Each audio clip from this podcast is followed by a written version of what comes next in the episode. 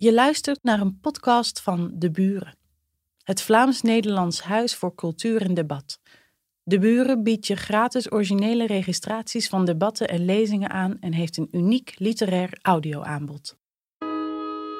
Over wiskunde en spel, over hemel en hel en over eindig en oneindig. Een vriend vertelde mij dat dating-apps waar ik oneindig veel kan matchen, mijn kans verkleinen op het vinden van de ware.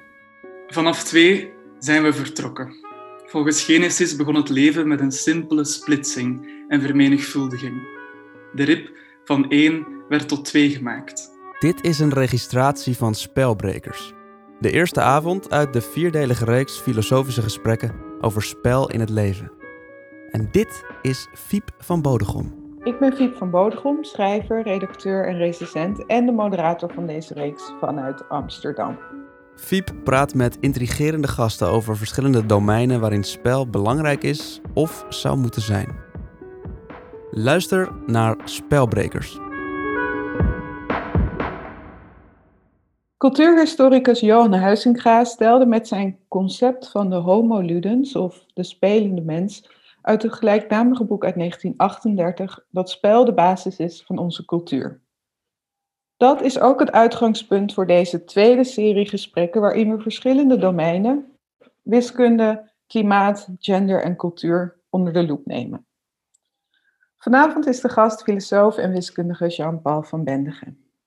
Jean-Paul van Bendegem lijkt meer uren in de dag te hebben dan de rest van ons.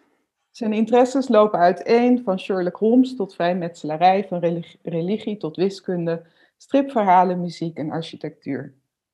Terugkerend thema in zijn uiteenlopende oeuvre is het mathematische en filosofische begrip oneindigheid. Naast een academische carrière op het snijvlak van wiskunde en filosofie geeft hij jaarlijks veel publieke optredens. Hij publiceerde onder andere over Mary Shelley's Frankenstein, en ontzenuwde een kleine collectie dooddoeners met Ignace de Vies in Doordenkers over dooddoeners, dit boek, uh, en recent een studie over het werk van Wittgenstein. Vanavond spreekt hij over wiskunde en spel. Het woord is aan Jean-Paul van Bender. Dankjewel. Ik heb de tekst de titel meegegeven over wiskunde en spel, over hemel en hel en over eindig en oneindig. Stel, je bent overleden en tot jouw grote verbijstering kom je in de hel terecht. Niet dat je het niet had verwacht, maar toch. Evenwel is de duivel nog de slechtste niet, want je krijgt een deal aangeboden. Elke dag wordt je een loterij voorgesteld. Doe je niks, dan gebeurt er ook niks. Maar zeg je, prima, vandaag doe ik mee, dan wordt het spel gespeeld en is de uitkomst bindend. Op de eerste dag zijn er twee lotjes om uit te kiezen. Eén met hemel op, een wit lotje, en één met hel op, een zwart lotje. Op de tweede dag zijn het er vier, drie wit en één zwart. En opnieuw mag je één lot trekken. Op de derde dag acht, zeven wit en één zwart. Het patroon is duidelijk. Elke dag verdubbelt het aantal lotjes waarvan maar één zwart is en je mag één lot trekken. Let wel, je kan echt maar één keer deelnemen. De dag dat je meedoet, zit je na de trekking of eeuwig in de hel of eeuwig in de hemel. Wat doe je? De eerste dag laat je mooi voorbij gaan, want een kans van 1 op 2 is te riskant. De dag nadien heb je drie kansen op vier om de hemel te winnen. Je zou gek moeten wezen om zo'n risico te nemen. Maar dag 2 is ook niet goed, want dag 3 heeft nog betere kansen. En dan zie je het. De duivel is wel degelijk de slechtste, want voor elke dag is de dag nadien iets beter, dus blijf je wachten en wachten, of anders gezegd, je blijft eeuwig in de hel en je hebt de hemel definitief verloren. Dat je een eeuwigheid in de hel doorbrengt, heb je maar aan één persoon te danken: jouzelf. Een straf de duivel waardig. Perverser krijg je het niet. Dit curieuze verhaal is niet bedacht door een fictieschrijver, hoewel het in de handen van Jorge Luis Borges iets waanzinnig moois zou hebben opgeleverd. Het is wel bedacht door wiskundigen, economen, psychologen en filosofen. De duivelse weddenschap hoort thuis in de zogenoemde speltheorie, een respectabele tak in de vermelde disciplines. Speltheorie is de wiskundige theorie die probeert te begrijpen wat het betekent om in gegeven omstandigheden, met de nodige onzekerheden en toevalligheden, uit een aantal alternatieven een keuze te maken, en wel zo dat die keuze op een of andere manier kan verantwoord worden. Weinig verrassend is speltheorie zeer goed toe te passen op spelen. Denk maar aan schaken. Gezien het de bedoeling is om te winnen, zullen alleen die zetten gekozen worden uit alle mogelijkheden die de kans op winst groter maken. Zo ook zal wie een sudoku invult, de cijfers zo plaatsen tot aan de voorwaarden voldaan is. Op elke rij, op elke kolom en in elk 3x3 vierkantje komen de cijfers 1 tot en met 9 voor. Het willen winnen is een specifieke invulling van een algemener idee. Als je de keuze hebt tussen twee mogelijkheden en de ene vind je beter dan de andere, dan ga je voor de ene. Dit idee kan je probleemloos uitbreiden naar een willekeurig aantal mogelijkheden als je ze maar per twee kunt rangschikken. Lijkt dat niet waanzinnig logisch? Kies voor het beste. In het economische denken draait het vaak om het behalen van meer winst of het vergroten van het economische nut. We spreken niet voor niets van het spel van vraag en aanbod. Allemaal goed en wel, maar het hemel-hel-spel laat zien dat het niet altijd zo logisch uitvalt. Precies omdat elke dag nadien beter is dan de dag ervoor, beter betekent hier een grotere kans de hemel te winnen, laat je elke dag passeren. Niet erg logisch dus. Die nevenschikking van niet en logisch doet de filosoof opkijken, die zich met graagte in het debat mengt. De regel kan blijkbaar niet onvoorwaardelijk kies het beste zijn, maar wel Kies het beste tenzij. Puntje, puntje, puntje. En de vraag wordt uiteraard wat er op de drie puntjes kan ingevuld worden. Stel dat we dit probleem opgelost krijgen, wat voorlopig nog niet echt is gebeurd. Dan stelt zich meteen een nog groter probleem. De uitdrukking het beste suggereert dat het beste voor de een meteen ook het beste voor de ander moet zijn. Maar is dat zo?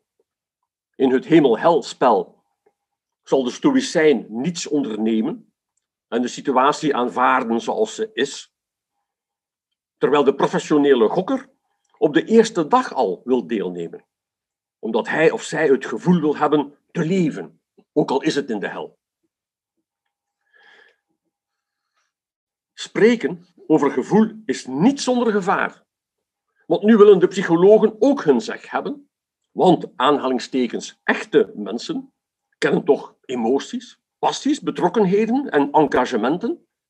En zo wordt de zaak nog complexer. Het verklaart wel waarom blind getrouwd en andere dating- en koppelprogramma's zo'n risicovolle onderneming zijn. Zeker geen win-win situatie. Is de mens dan toch maar een hopeloos geval waar niets zinnigs over te zeggen valt. Vanuit de hel zie ik Jean-Paul Sartre de schouders ophalen, prevelend. Wat had je gedacht? Albert Camus legt de rots al klaar voor Sisyphus en Samuel Beckett laat Godot nog maar eens nutteloos aankondigen. Wat een vreemde wending heeft dit inktzwarte betoog genomen. Hoe ben ik hier terechtgekomen? Dit moet anders. Terug naar af dan maar. Wat is het probleem met de helse weddenschap oorzaak van de ellende waarin we zijn terechtgekomen. Eenvoudigweg dit, dat er voor elke dag een volgende dag is. Stel dat de loterij maar een eindig aantal dagen zou aangeboden worden. Dan is het antwoord eenvoudig. Wacht tot de laatste dag. Maar die is er niet. Het aantal dagen is immers zonder grens. Het aantal is oneindig. Zouden we zo vermetel zijn om te stellen dat de wereld die wij bewonen zonder meer in al haar aspecten eindig is, dan stelt het probleem zich niet. Goed, Vladimir en Estragon halen opgelucht adem, nog eens. Behalve dat. Behalve dat de wiskunde die wij kennen het niet kan stellen zonder oneindigheid. Hoeveel natuurlijke getallen zijn er? 0, 1, 2, 3, puntje, puntje, puntje. Oneindig dus. Hoeveel negatieve getallen? Oneindig. Breuken? Oneindig. Het aantal punten op een rechte? Oneindig. Waar snijden twee evenwichtige rechten elkaar? Precies, in het oneindige. Neem een lijnstuk van 1 meter, deel het in twee. Deel de twee stukken opnieuw in twee. Deel de vier stukken die je bekomt nog eens in twee. Hoe lang kan dit doorgaan? Oneindig lang natuurlijk. Want elk stukje dat je bekomt, hoe klein ook, kan nog altijd gedeeld worden. En dus kan je een volgende deling uitvoeren. Zonder eind. Welk spel spelen die wiskundigen eigenlijk? Het antwoord is het meest wonderbaarlijke spel denkbaar. Namelijk proberen te winnen van de oneindigheid. Want dat is de ultieme paradox. Hoe kunnen we vanuit onze eindigheid het oneindige denken? Je zou verwachten dat de opdracht tot mislukken gedoemd is. Maar dat is niet zo. Het is een prachtig spel van lukken en mislukken. Ter illustratie een paar beweringen die wiskundig gesproken allemaal correct zijn, zonder toelichting, om een waar he-gevoel op te roepen. Er zijn evenveel evengetallen als er getallen zijn. Het aantal punten op een rechte is oneindiger dan het aantal natuurlijke getallen. Een som van een oneindig aantal getallen kan eindig zijn. En er bestaat een oneindigheid van oneindigheden. Mag het verbazen dat velen, filosofen, theologen en wiskundigen, zich hebben afgevraagd of God een wiskundige is? En zo zijn we toch weer in hemel en hel beland. Let wel, de pragmaticus zal het bovenstaande betoog met één enkele zin helemaal onderuit halen en dus overbodig maken, door op te merken dat je alle ellende kunt vermijden door ervoor te zorgen dat je niet in de hel terechtkomt. Helpt dit? Blaise Pascal heeft met zijn infame weddenschap Durf je het aan goddeloos te leven als er ook maar de geringste kans is dat hij bestaat? heeft met die weddenschap een verdienstelijke poging gedaan. Helaas geloofde hij er zelf niet in. Dank u. Veel dank, Jean-Paul. Uh, en voordat ik met u in gesprek ga, luisteren naar een artistieke reactie op de lezing door de jonge Nederlandse dichteres Malika Soudani. Malika hoopt naast een dichtbundel ook ooit een literair kookboek te publiceren, maar voor dat eerste, die bundel, is al goed weg, want deze zomer studeert ze af in creative writing. Nu dus Waar ik eindig van Malika Soudani. Waar ik eindig. Mijn woorden op papier. Mijn handtekening onder overeenkomsten. Mijn naam in iemands telefoon. De zoekresultaten voor Malika Soudani. Een applaus voor mijn werk. Ik kijk naar het stof van mijn lichaam, droge puntjes van mijn haar, een schaar, krullen op de vloer, mijn melktanden bewaard in een plastic doosje. Resten van mijn geveilde nagels, afgebeten stukjes nagelriem, opgerold, uitgedroogd in de hoeken van mijn kamer, waar het zich samen met het stof van mijn huis verzamelt, op hoopjes, de uiterste hoogtes van mijn huid. Kippenvel, puisten, moedervlekken, speeksel op mijn kussensloop, bolletjes van mijn kleren in het pluizenfilter van een droger, fijne lijnen van mijn buik naar mijn navel, koffiescrub. Ongeveer 4 kilo dode huidcellen per jaar, op de grond, in mijn huis, mijn bed, in de lucht, in het putje van de douche. Alles wat ik ritueel van mij af was achter mijn blauwe douchegordijn. Nieuwskoppen, reacties onder Facebookberichten, ongevraagde meningen, dingen waar ik niet goed in ben. Spelletjes spelen met mensen die enkel spelen om te winnen. Mijn angst om te falen, in poëzie, in het verdienen van geld, in het tevreden zijn, in het kaleidoscopisch denken. De zeepbellen die tussen mijn voeten zachtjes in een kolkje water uiteenspatten. Zwart-wit denken. Dingen zijn zoals ze zijn. Mensen die vragen om een antwoord, maar niet willen luisteren. Mensen die praten, praten en praten, lippen als lijven. Alles wat ik manifesteer achter mijn blauwe douchegordijn. Ik ben ontstaan uit twee werelddelen, geboren onder het sterrenbeeld tweelingen. Verdeeldheid woont in mij, broedt in mijn baarmoeder op de binaire wetenschap, waarin het een het ander uitsluit, tegengesteld, het negatief van het positief. Een wimper op mijn wang, op mijn vingertop. Ik wens meer van en. Kruispunt denken, analoog denken, holistisch denken. Alles waar ik ooit aan dacht, achter mijn blauwe douchegordijn. Een vriend vertelde mij dat dating-apps waar ik oneindig veel kan matchen, mijn kans verkleinen op het vinden van de ware. Bij elke match zou ik mezelf blijven afvragen of dat wel echt de juiste persoon is. Hoe is dat te bepalen met zoveel keuze?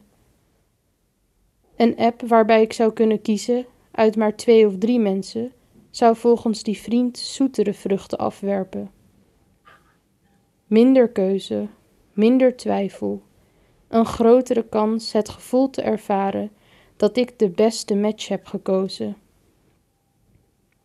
Gebrek aan informatie beschouwen als vrijheid, keuzevrijheid, om te kunnen winnen van de willekeur van dingen, om oneindigheid eindig te maken, om alles wat ik niet ken niet te bevragen, om het einde van mij alles te laten zijn. Dat was uh, Malika met haar prachtige uh, bijdrage. Um, en ik zou um, meteen door willen gaan met een vraag aan, uh, Jean-Paul in, in aansluiting daarop. Um, ze past, Malika Soudani past de idee van uh, oneindig uitstel van keuze toe op het aanbod in een dating-app, zoals we net gehoord hebben. en apps die ongetwijfeld een eigen moderne hel produceren. maar gaat de vergelijking op met, met de loodjes met hemel en hel? Is die, is die optie van oneindige keuze, maakt, maakt dat Ehm, dat je ook ehm, de keuze oneindig moet uitstellen uh, om de kans te vergroten? Uh, ik, denk dat de, de overeenkomst zeer groot is. Ja, omdat, ehm, nu kan ik eigenlijk al meteen in de, de filosofie van de wiskunde duiken, een fundamenteel onderscheid dat men maakt, en dat een, een relevant onderscheid is, is tussen een voltooide, een, een voltooide oneindigheid en een eindigheid die je niet kan bekomen. Met andere woorden, uh, beschik ik over alle getallen, om het met dat voorbeeld, uh, om dat voorbeeld te nemen? Heb ik alle getallen? Of heb ik het vermogen om telkens verder te kunnen tellen? Geef mij gelijk welk natuurlijk getal. Ik kan een volgend getal geven. In die zin is er geen grens. Dus dan is dat dus het, onderscheid tussen open aan de ene kant en gesloten aan de andere kant, maar dan gesloten in de betekenis dat je over dat, uh, dat oneindige in zijn geheel zou beschikken. Hoe vreemd dat ook uh, mogen klinken.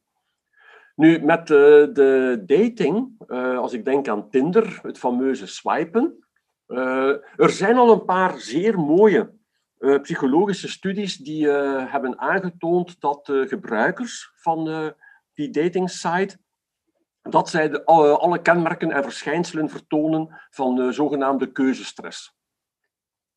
Dus na honderd uh, swipen naar de ene kant, of beginnen twijfelen, heb ik er niet één eruit gegooid die ik beter had bijgehouden? Of zou de volgende niet die kunnen zijn die ik graag wil hebben? Dus ik ga toch nog een paar, nog een paar extra swipejes. En dus in die op die manier uh, trap je in de val of als ik het een val mag noemen, om te blijven swipen en niet meer te stoppen. Typisch met uh, zij die op vakantie gaan en het idee hebben dat uh, om elke hoek is het interessanter. Die mensen stoppen ook nooit. En als je toevallig iemand bent die wel kan stoppen, zoals ik zelf, is dat vaak een drama. om, om op tot een compromis te komen. En misschien, ja. misschien is dat meteen ook een uh, opstap naar de volgende vraag. Want uh, u stelt de uitdrukking het beste suggereert dat het beste voor de een meteen ook het beste voor de ander moet zijn. Dus uw stuk um, werpt heel veel vragen op. Maar een van de vragen is mm. misschien of het antwoord op zo'n vraag waar oneindigheid bij betrokken is, misschien wel helemaal niet wiskundig is. Um, wat zou u zelf als keuze hebben gemaakt, wetende dat er geen logische oplossing is? wel, voor mijzelf komt het er eigenlijk wel op neer dat ik, ehm, als ik zou gedwongen worden, net zoals Gadamer in der tijd, om mijn filosofie te moeten samenvatten in één of twee zinnen, ehm, dan zou, en volgende maand komt er 68 op de teller te staan, zou ik het samenvatten uh, in de zin, uh, je bent nooit klaar met twijfel. Uh, en twijfel, hoewel ik het vaak in mijn jongere jaren heb ervaren als een hinder, want je wilt beslissingen nemen, je wilt weten, dat ga ik doen, daar ga ik voor, heb ik nu geleerd dat je nog altijd even krachtig en fel kunt zijn in jouw beslissingen. Zeggen, daar ga ik voor. Maar goed wetende dat het behoorlijk kan mislukken. Dat is een van de redenen, uh, ik heb in mijn teksten uh, op een bewuste manier daar Wachten op Godot een plaats in gegeven, omdat ik geneigd ben om mee te gaan met diegenen die Wachten op Godot eigenlijk heel optimistisch interpreteren. En helemaal niet als dat absurde en dat pessimistische, maar alles bij elkaar genomen, Vladimir en Estragon, iedere keer als de melding komt dat Godot niet zal komen, halen ze opgelucht adem en beginnen ze weer ruzie te maken over de dagelijkse dingen. Wie mag er nu de schoen hebben? Enzovoorts. En daar voelen ze zich nog niet eens zo slecht bij. En dus in die zin, uh, uh, ja, als er al iets op eh, mijn imaginaire grafsteen zou mogen staan, uh, dan zou het wel niet slecht zijn als er zou staan, hij leerde zijn volk twijfelen. maar um, om, toch, om, om, toch wat tegengas te geven, ja, ja, uh, is dat niet, uh, eindigt dat niet in een heel fatalistisch uh, wereldbeeld? In dat je net zo goed niks kan doen? Wel, ja, dat is ook de reden dat ik een plaats heb willen geven aan de, de Stoïcijn. Hoewel we uiteraard ook daar voldoende ruimte moeten uh, laten uh, voor, als ik het zo mag uitdrukken, de passieve en de actieve uh, stoïcijn. Ik denk dat je ook als stoïcijn altijd dingen kunt ondernemen. je kan denk ik, bijzonder actief zijn en tegelijkertijd ook gelaten zijn. aanvaarden zoals het komt, lees ik toch nog altijd als een positieve handeling die je stelt. Het is een aanvaardingsact die je uitvoert. Dus in die zin uh, doe je wel uh, iets. Uh, en is het niet louter een passief zijn. dus ja, dat kan natuurlijk daartoe aanleiding geven. Maar dan val ik altijd graag terug op onze, ja, onze biologische geschiedenis. Die maakt dat als ik het zo mag uitdrukken, in alle neutraliteit. Ik, ik, gebruik de term nu zeer neutraal, maar de mens is fundamenteel een onrustig wezen.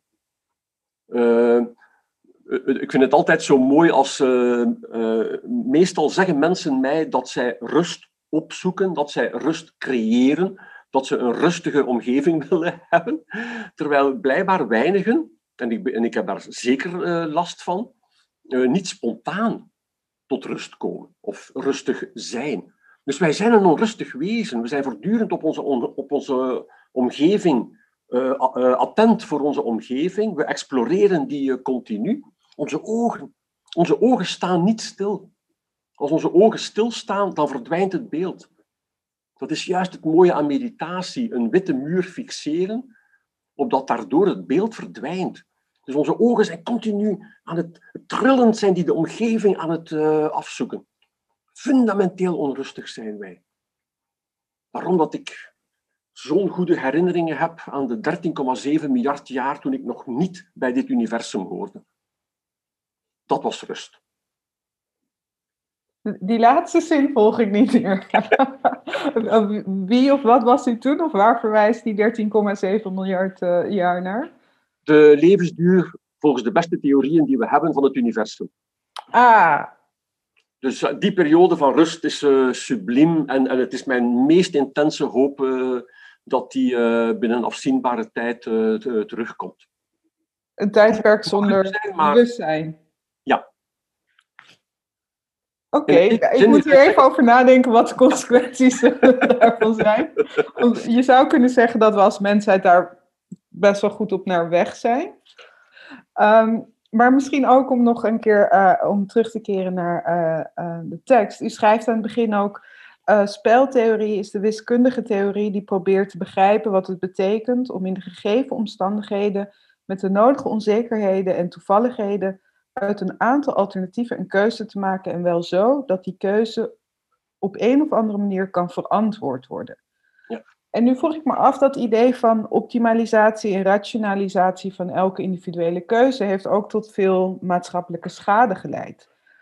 Um, kunt u iets zeggen over de schaduwkant van speltheorie, wat zo onschuldig klinkt? Ah, wel, uh, een van de tragische voorbeelden is uh, vrij snel gekomen bij de ontwikkeling van de wiskundige theorie die uit het brein gekomen is van aan de ene kant eh, een wiskundige, uh, Johan von Neumann, of toen hij in de Verenigde Staten was, John von Neumann, en de econoom Oscar Morgenstern. Zij samen hebben, en dat boek is verschenen in 1945, hebben de speltheorie toegepast op het e-, economische gedrag als eerste wiskundig zeer ver en zeer diep uitgewerkt. En von Neumann, die qua politieke opvatting eerder ter rechterzijde mag geplaatst worden, die had meteen door dat als hij zijn eigen theorie gebruikte, en hij is daarmee naar een, een Amerikaanse president getrokken, uh, dat moet dan onvermijdelijke Truman geweest zijn, om hem uit te leggen, kijk, op dit moment hebben wij een atoomwapen, Rusland nog niet, dus nu moeten wij onmiddellijk toeslaan. En hij had al mooi het diagram gemaakt, de tabel gemaakt. En je, uh, de verantwoording die je kon uh, vinden was heel eenvoudig. Als wij nu meteen een atoombom gooien op Moskou, win voor ons verlies voor en voilà, de zaak is geregeld. Het is eigenlijk te danken aan de president in kwestie die gezegd heeft: stuur die man weg, want die is gek. dus is het niet gebeurd. Maar eigenlijk zag von Neumann dat de speltheorie uiteindelijk alleen maar zegt, als dit jouw desiderata zijn, als, als je daar naartoe wil, en je hebt deze alternatieven, gebruik je onze rekenwijze, dan zal je op één alternatief uitkomen. Maar welke die desiderata zijn, dat valt eigenlijk niet onder de speltheorie. En natuurlijk, ja, als, als iemand zegt, hoe kan ik zo efficiënt mogelijk... Maar ja, ik heb nog ooit eens, uh, dat was in het kader van een doctoraat, met een uh, Amerikaanse generaal op rust, die een doctoraat uh, had geschreven over de ethische implicaties van, van, van de oorlogsvoering.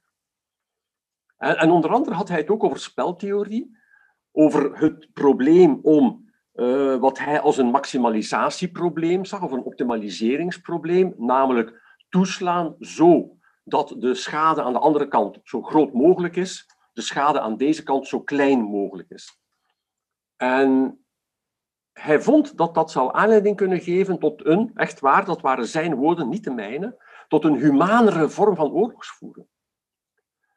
Terwijl ik zei, mijn idee was, ja maar als we zo'n theorie zouden hebben, en we hebben die dus, waarom zou je niet denken dat de andere partij die ook hanteert? Dus ook gaat zoeken naar hoe kunnen wij met de kleinste schade aan onze kant de grootste schade aan de andere kant aanrichten. Dan krijg je toch echt wel een totale vernieling. En dat was merkwaardig, want de gedachte dat de ene kant, dat zowel de ene als de andere partij beiden rationeel zouden kunnen zijn in een oorlogsconflict, dat vond hij een vreemd idee. Zijn idee einde, de ene die de oorlog voeren, uh, die kunnen dat rationeel verantwoorden. De anderen zijn daardoor automatisch irrationeel. Ik zou nog eindeloos kunnen luisteren. Ik heb eigenlijk nog één vraag. Uh, Want uh, als ik het goed begrijp, beschouwt u misschien wiskunde ook als een kennis die dat antropologisch benaderd kan worden? Als een cultuur product, als dat het juiste woord is. En ik vroeg mij af, is dat een idee wat ehm, veel opgang vindt in de wiskundige gemeenschap? Of is dat heel controversieel? Of is het half-half? Of... Goh, uh, dat is een uh, complexe vraag, omdat je het onderscheid moet maken tussen de groepen waaraan, uh, waaraan je de vraag stelt. wiskundigen de meeste wiskundigen hebben daar weinig boodschap aan in die zin dat zij de wiskunde die we vandaag kennen uh, gebruiken. Uh, misschien klinkt het iets oneerbiedig, maar het is niet mijn bedoeling om oneerbiedig te klinken, zeker niet. Maar het is net zoals een loodgieter, die hoeft niet per se uh, het verhaal te kennen van hoe koper doorheen de, na de Big Bang in, in het universum gecreëerd geweest is. Die werkt met koper. Bij de filosofen ligt het enorm verdeeld. Uh, de eeuwige, die gaat al 2000 jaar mee, de discussie, bedenken wij de wiskunde? Zijn wij het die, die het maken, die, die ze maken? Of is ze ergens aanwezig en dient ze ontdekt te worden? De ontdekking versus uh, de creatie. Uh, dat ligt dus heel erg verdeeld. Maar onder biologen, psychologen, daar zie je wel dat er eh, de consensus groeit dat je wiskunde kunt doortrekken doorheen de evolutionaire geschiedenis. Eh, het eh, banale voorbeeld is een konijn dat in staat is om twee vossen te onderscheiden in het landschap en niet enkel één vos, heeft een evolutionair voordeel. Want stel dat je een konijn hebt dat in een omgeving maar één vos kan zien en er zijn twee vossen, dan ziet dat konijn één van die twee en denkt, ik ga weglopen van uh, deze vos, maar ja, dan wel recht in de muil van de, de andere. Terwijl als dat konijn het idee heeft, een vos, verdorie, daar nog een vos. En dat is het begin, daar nog een vos. En ik loop weg in een richting, weg van de twee. Uh, uiteraard, als ze met drie zijn, dan is het gebeurd. Dat konijn heeft een voordeel. dat proces hoeft niet bewust te zijn. Het gaat om het registreren van voldoende gelijkaardige elementen in een, uh, in een uh, omgeving. Maar om, om u te onderbreken, en we moeten afsluiten, het spijt me zeer. Ja. Dus het, uh, het, het onderscheiden van aantallen heeft een evolutionair voordeel, maar dan zijn we nog ver van uh, oneindigheid en negatieve getallen en breuken en wortel en alle simpele, zelfs de schijnbaar eenvoudige wiskundige uh, toepassingen.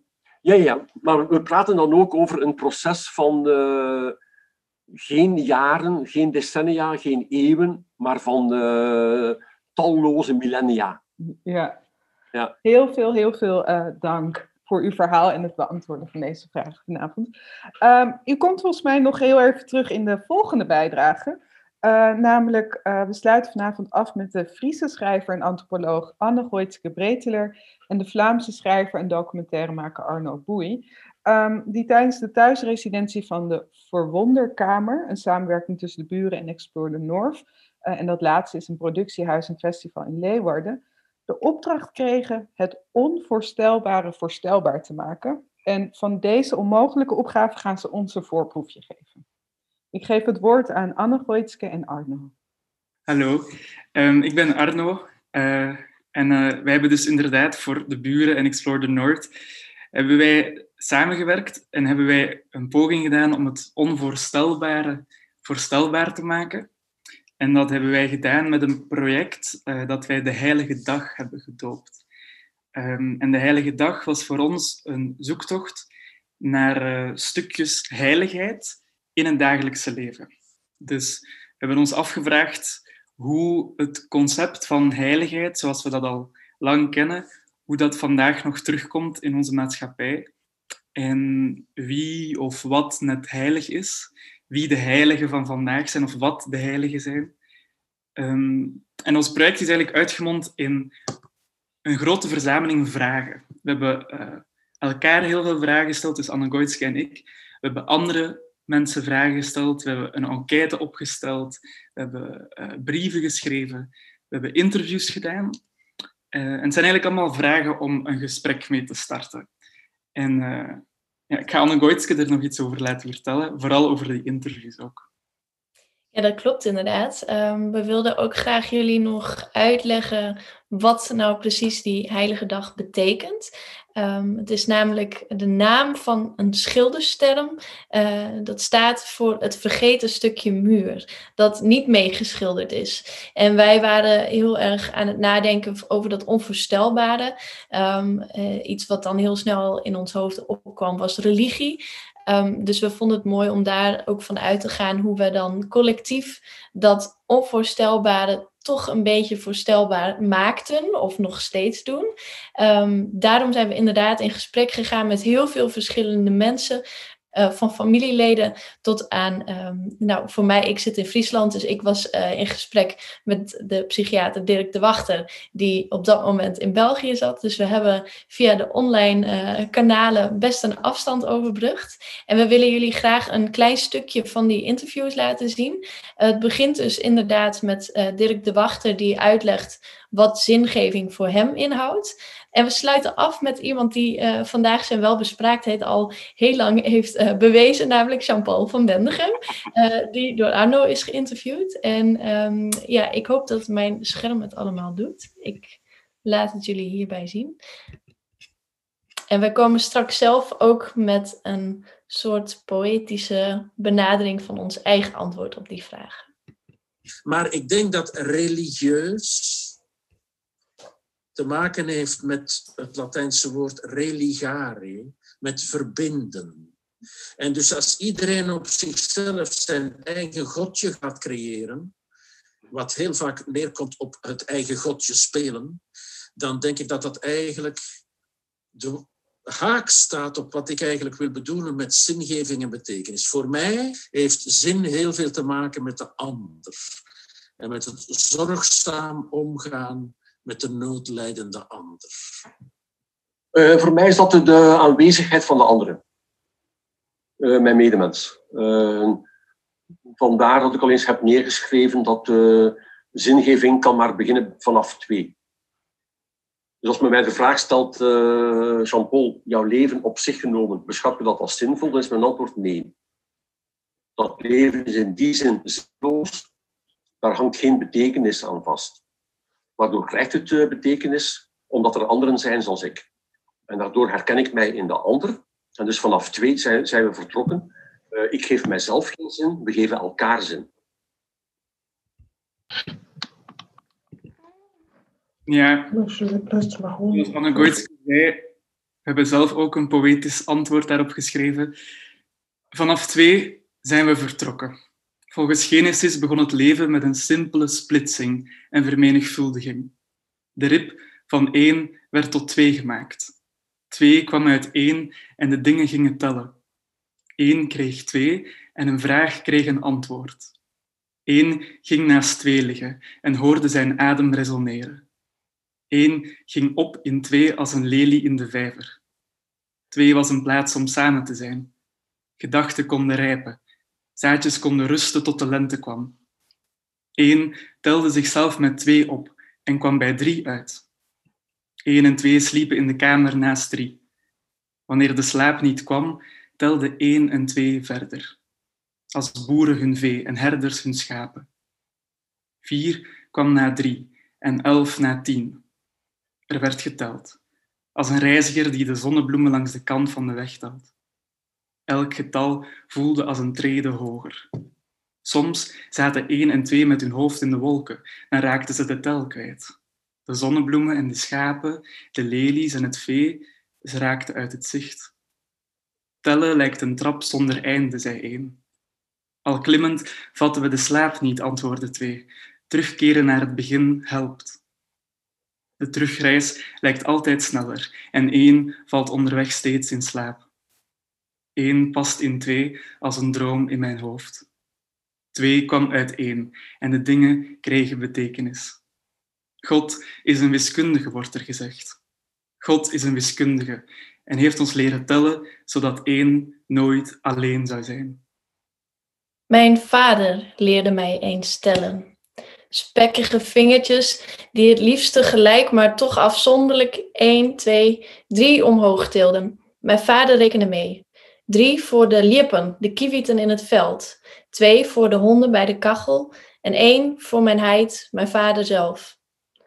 Toen kwamen de rekenboeken op school en ging het mijn begrip te boven. Mijn vingers werden cijfers op papier en vermenigvuldigde zich nog verder buiten. Hoeveelheid werd chaos. Als Pietje 10.450 appels heeft en zijn vriend Jantje steelt er 5200, wat houdt Pietje dan over? Een slecht gevoel misschien? Of ja, wat moest hij toch al met zoveel appels? Toen ik snapte dat Nederland 17 miljoen inwoners kent, van wie ik nog geen 1% zou kunnen kennen, was het helder buiten. Mijn vader telde mee. 11, 12, 13, maar dan met negen nullen. Zo oud is het heelal.